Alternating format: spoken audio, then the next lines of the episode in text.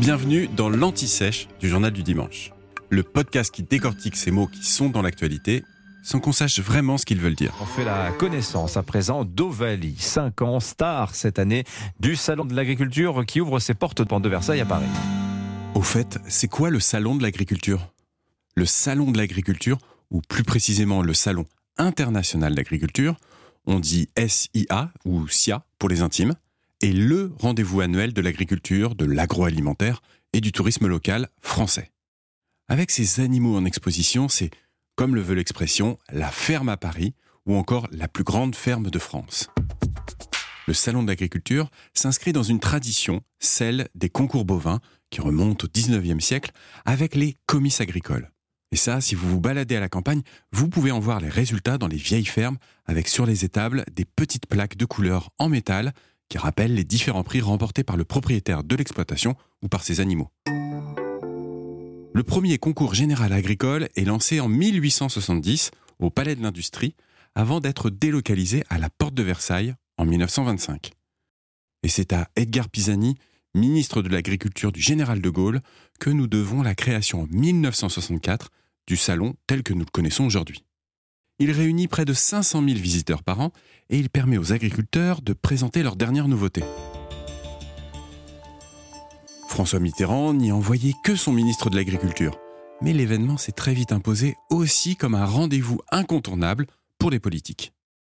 Dans les années 1990, Jacques Chirac s'y fait filmer en train de taper sur la croupe des vaches. À l'époque, il enchaîne les dégustations de bière et de saucissons, parfois les deux en même temps et il gagne des points pour sa cote de popularité. C'est l'effet inverse pour Nicolas Sarkozy.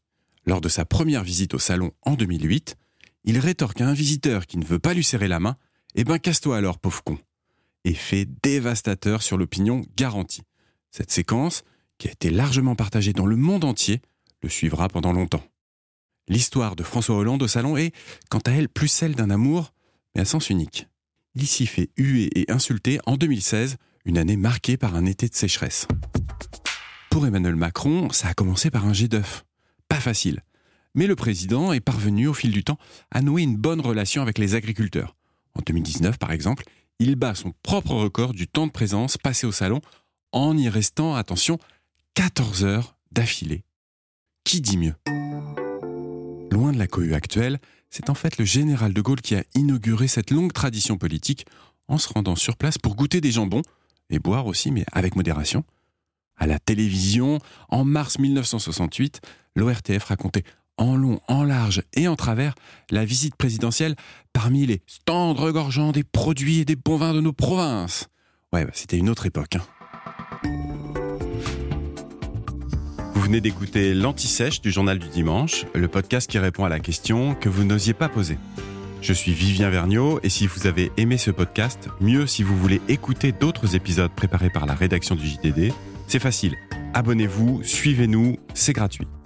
On vous donne rendez-vous trois fois par semaine en podcast et tous les jours sur le JDD.fr.